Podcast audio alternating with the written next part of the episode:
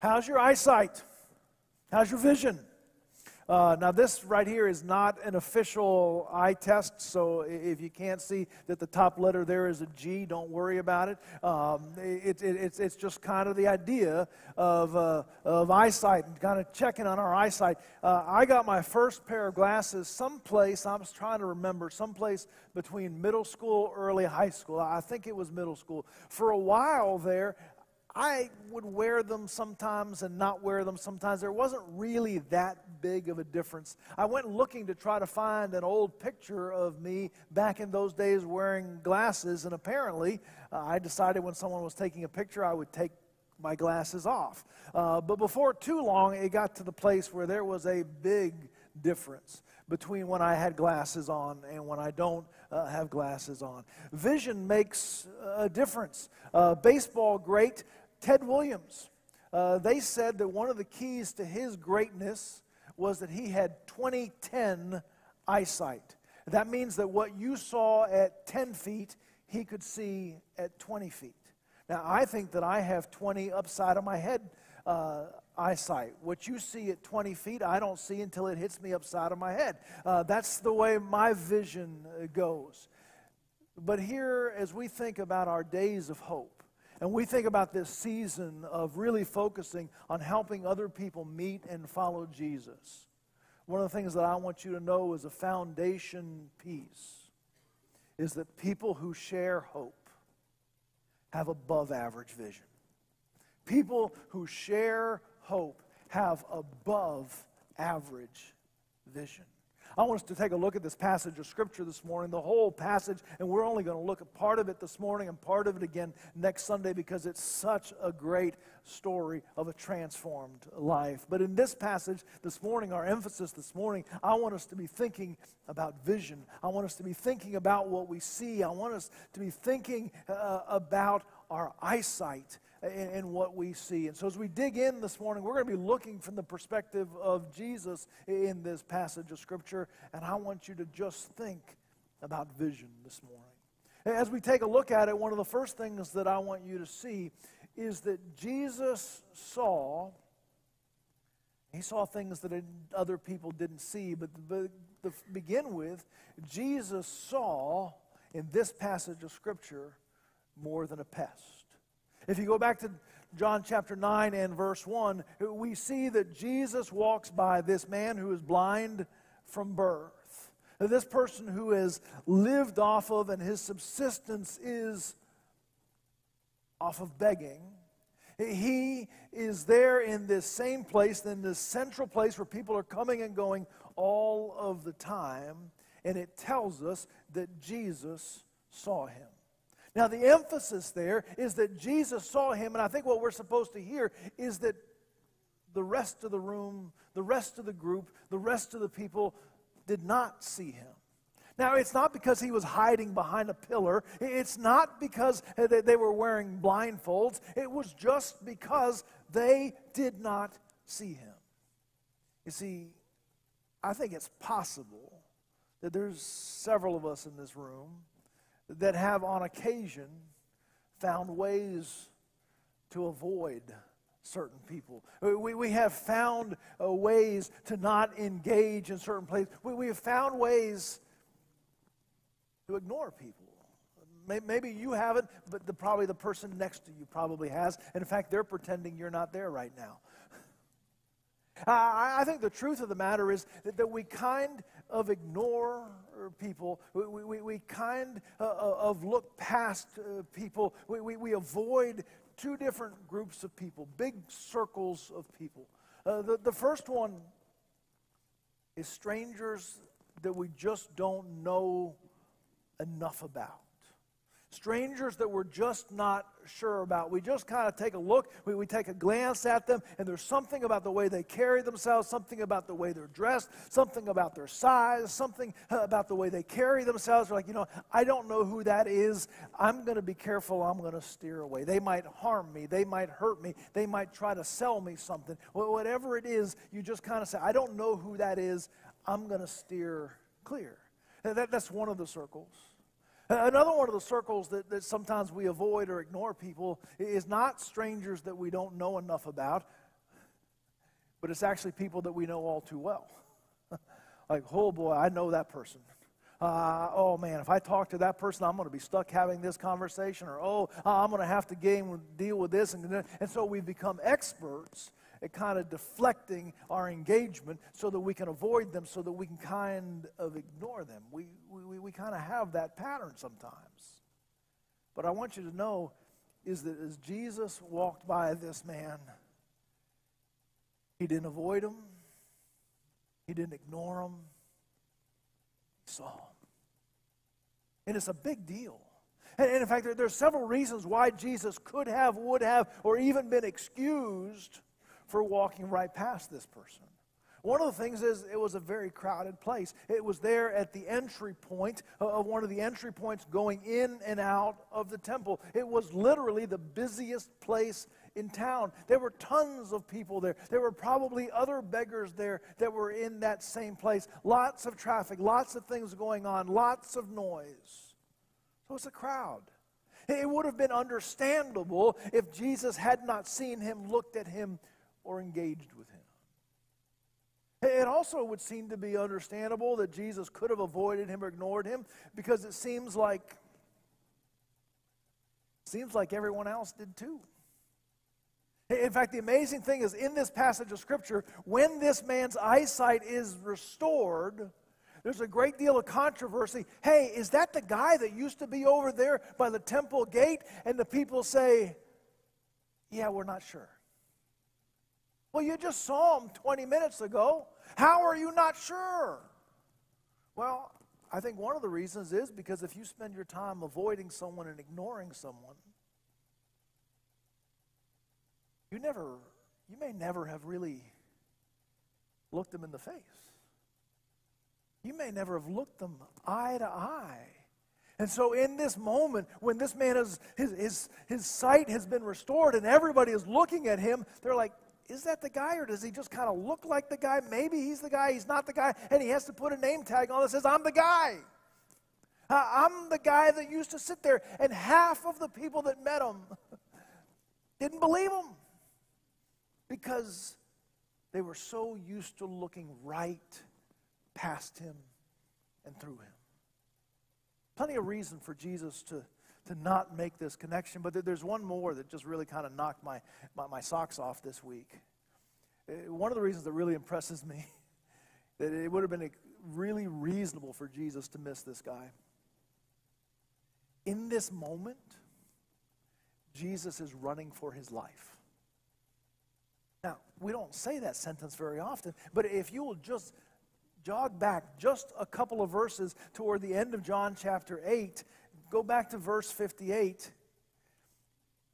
Jesus said to them, Truly, truly, I say to you, before Abraham was, I am. Now, we're not going to spend a lot of time on that because that's really one of the great verses in Scripture. It's one of the most profound verses of Scripture, and it's a whole nother sermon. But in this moment, when Jesus not only compares himself to Abraham, but he says that before Abraham existed, that he was, he, he is claiming to be God in this moment. Well, it doesn't go very well. Jesus says, Before Abraham was, I am. So they picked up stones to throw at him. But Jesus hid himself and went out of the temple. And as he passed by, he saw a man blind from birth.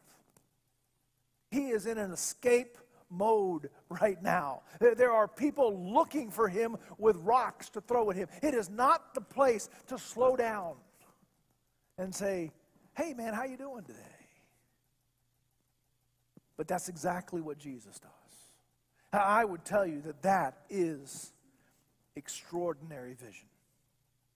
That when everyone else is trying to avoid this person because they just said, I don't know him or I do know him or whatever. He's probably asking for things from me. I don't feel like dealing with this person. He's, a, he's like a piece of furniture right here. He's always here. It's the same thing every day, whatever it was. People streamed past this man. And even while people are standing around saying, Where'd he go? Where'd he go? Jesus stops and have a conversation with this man. Because Jesus saw that he was more than a pest. Now here's the thing.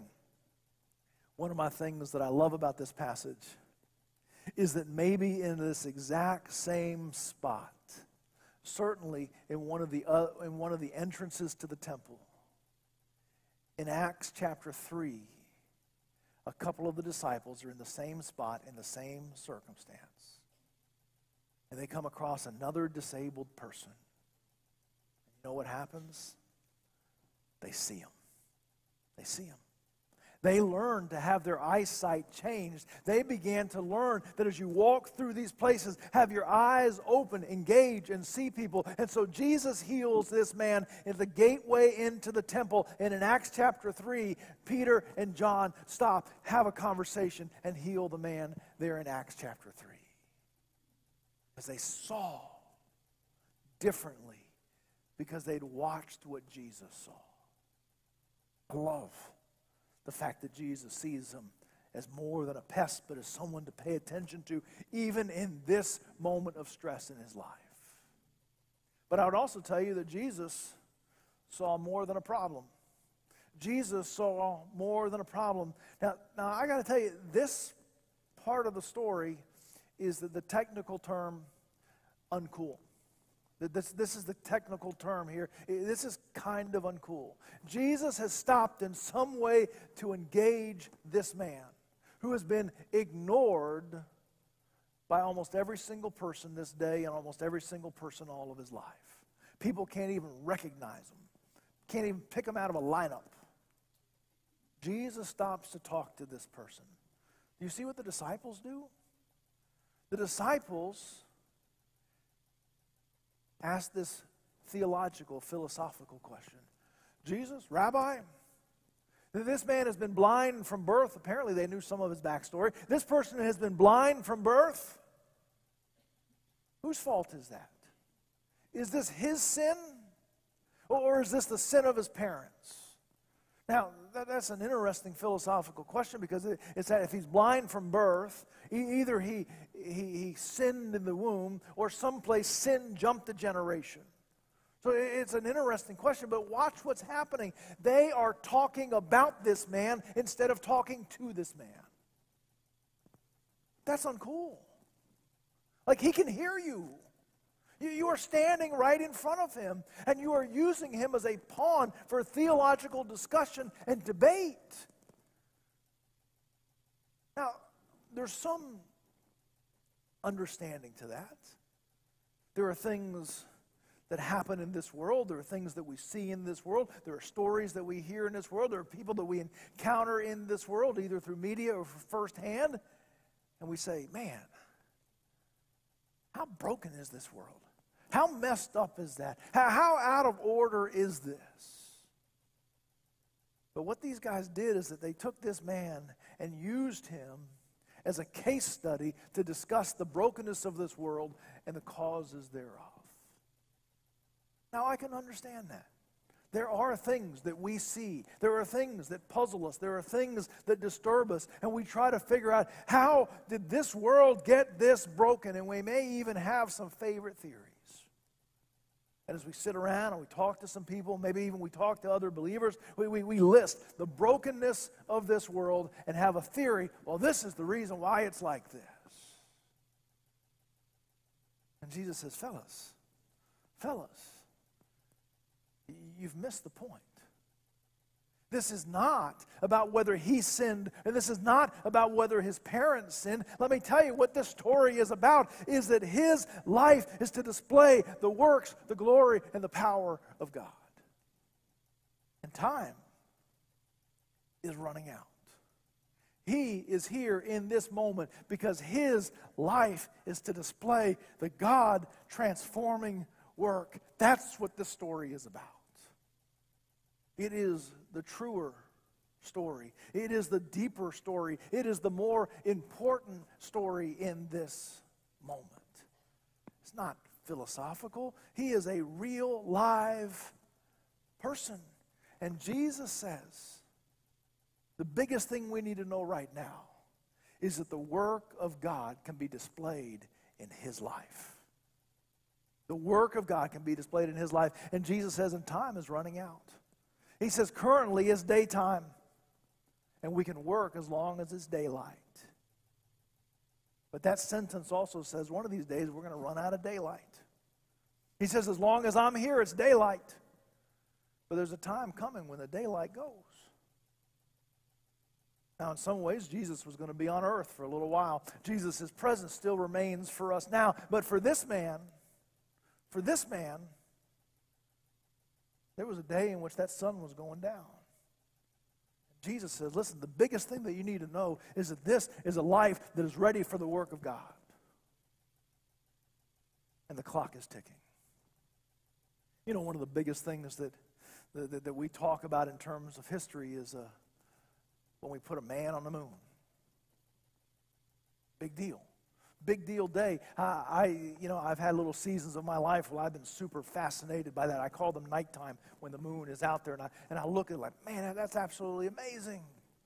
We put a man on the moon. And in fact, we, we, we kind of have no more excuses about anything in our lives. I can't believe we don't do this. We put a man on the moon and we can't figure this out. We put a man on the moon and we can't do this. Putting the man on the moon was a really big deal. But it's even more complicated than I think that we remember. It is not just launching somebody in a general direction. You kind of had to kind of had to aim. And it's not just launching someone to the moon, but they had to determine out of the surface of that moon where's the best place for that lunar landing to land. And in fact, one of the previous Apollo missions, its sole purpose was to circle the moon a couple times and figure out where is the best spot for this craft to land. They determined it was what's called the Sea of Tranquility. This is the place for the lunar module to land. One of the things that Jesus wanted these disciples to know is that what you need to know about this man is that his life is the place for the work and the glory and the power of God to land. That's the place. One of the things that you and I need to see and be, begin to, to, to recognize is that when we see people in this world, all people that we see in this world, even people that annoy us or puzzle us, is that they are a spiritual sea of tranquility. They are a place for the glory, the work, the power, the grace of God to land. Right there, right there, right there, right there. Everyone that we encounter is a place for the Spirit of God to land. If we can talk straight just for a moment or two, this may be one of the places where we need to be challenged as the church today the church, our church, that church, whatever church. That, that we need we need a growth point where we move from being annoyed by the brokenness of this world to being engaged with the brokenness of this world. Stop using people as an example of, man, things are messed up. But go find out their name. Engage with them. Pray for them. Pray with them. Pray over them. Talk to them. Have a connection with them. Invite them into a community of faith. Invite them to church. Share the story of Jesus. They're not a problem. They're not a puzzle. They're not a theological debate. They are a person that God has says, you know what they're here for? to display power, the glory, the wonder of God in their life. Every person that you see this week is a canvas waiting for the masterpiece of God on their lives. Jesus saw this man not as a problem or a puzzle, but as a place for the work of God to appear. One more thing Jesus saw more than a project. Jesus saw more than a project. We won't spend a lot of time uh, on theological debates and discussions. We, we, we try to just kind of handle the text. But, but there is a theological conversation, debate, discussion that happens among church people sometimes. And it is this tension,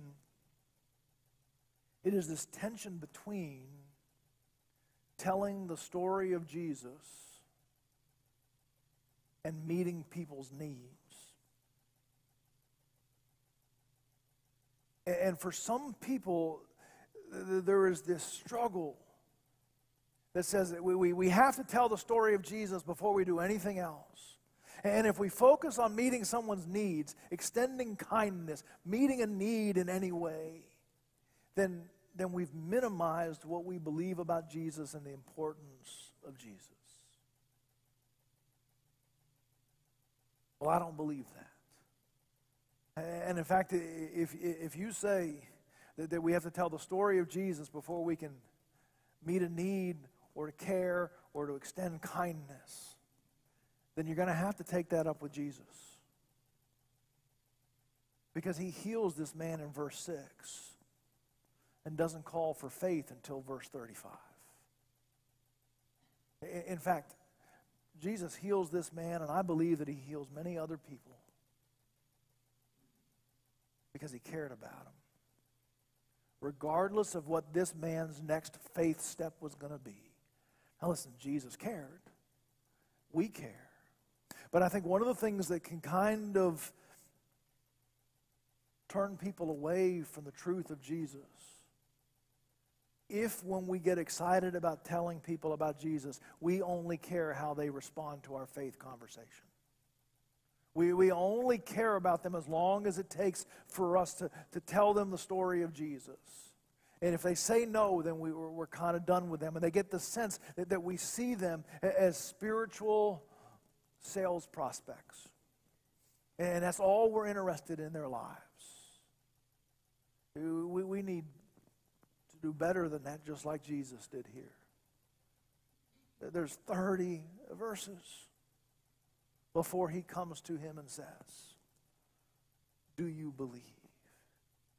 Jesus cared for him because he cared for him. We need to come to the place where we we, we, we interact with people because we value them, because we care for them, because we share life together, because we want to help them, because we want to cheer for them, because we want to pray for them, and because we want to tell them about Jesus. We're not just here to send spiritual missiles at people. We're here to love people, to help them know that they are loved by God, to know that they are called to be transformed uh, by Jesus, and that they are welcome right here in this place, right next to me. Jesus saw this man as more than a project. So, what does this mean to us this morning? Well, I want us to think in terms of how we need to see the world differently. But I also want to just back up just for a moment. I don't know everybody's story here. It is possible that you're here this morning and what you need to know is that Jesus sees you. Even in the middle of a crowd, even when it feels like just about everyone else looks right past you, right through you, right beyond you.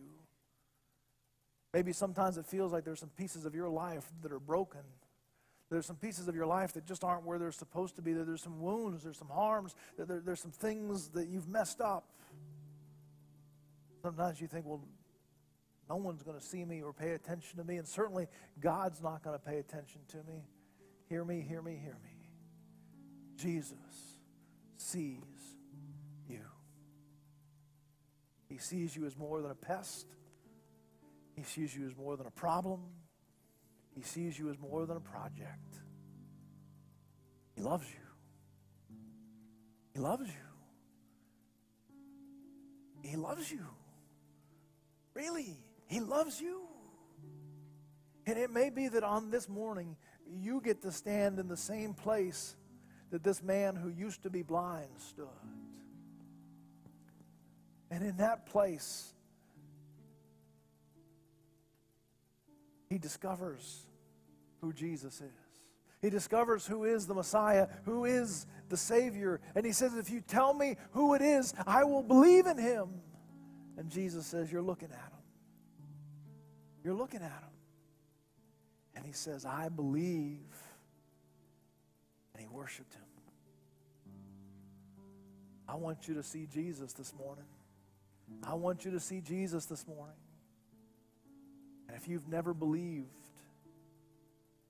I want you to believe today and I want you to worship today because He sees you, He loves you, calls you to a brand new life. If you stand before Him today, in this moment, you can say, I believe and I worship you.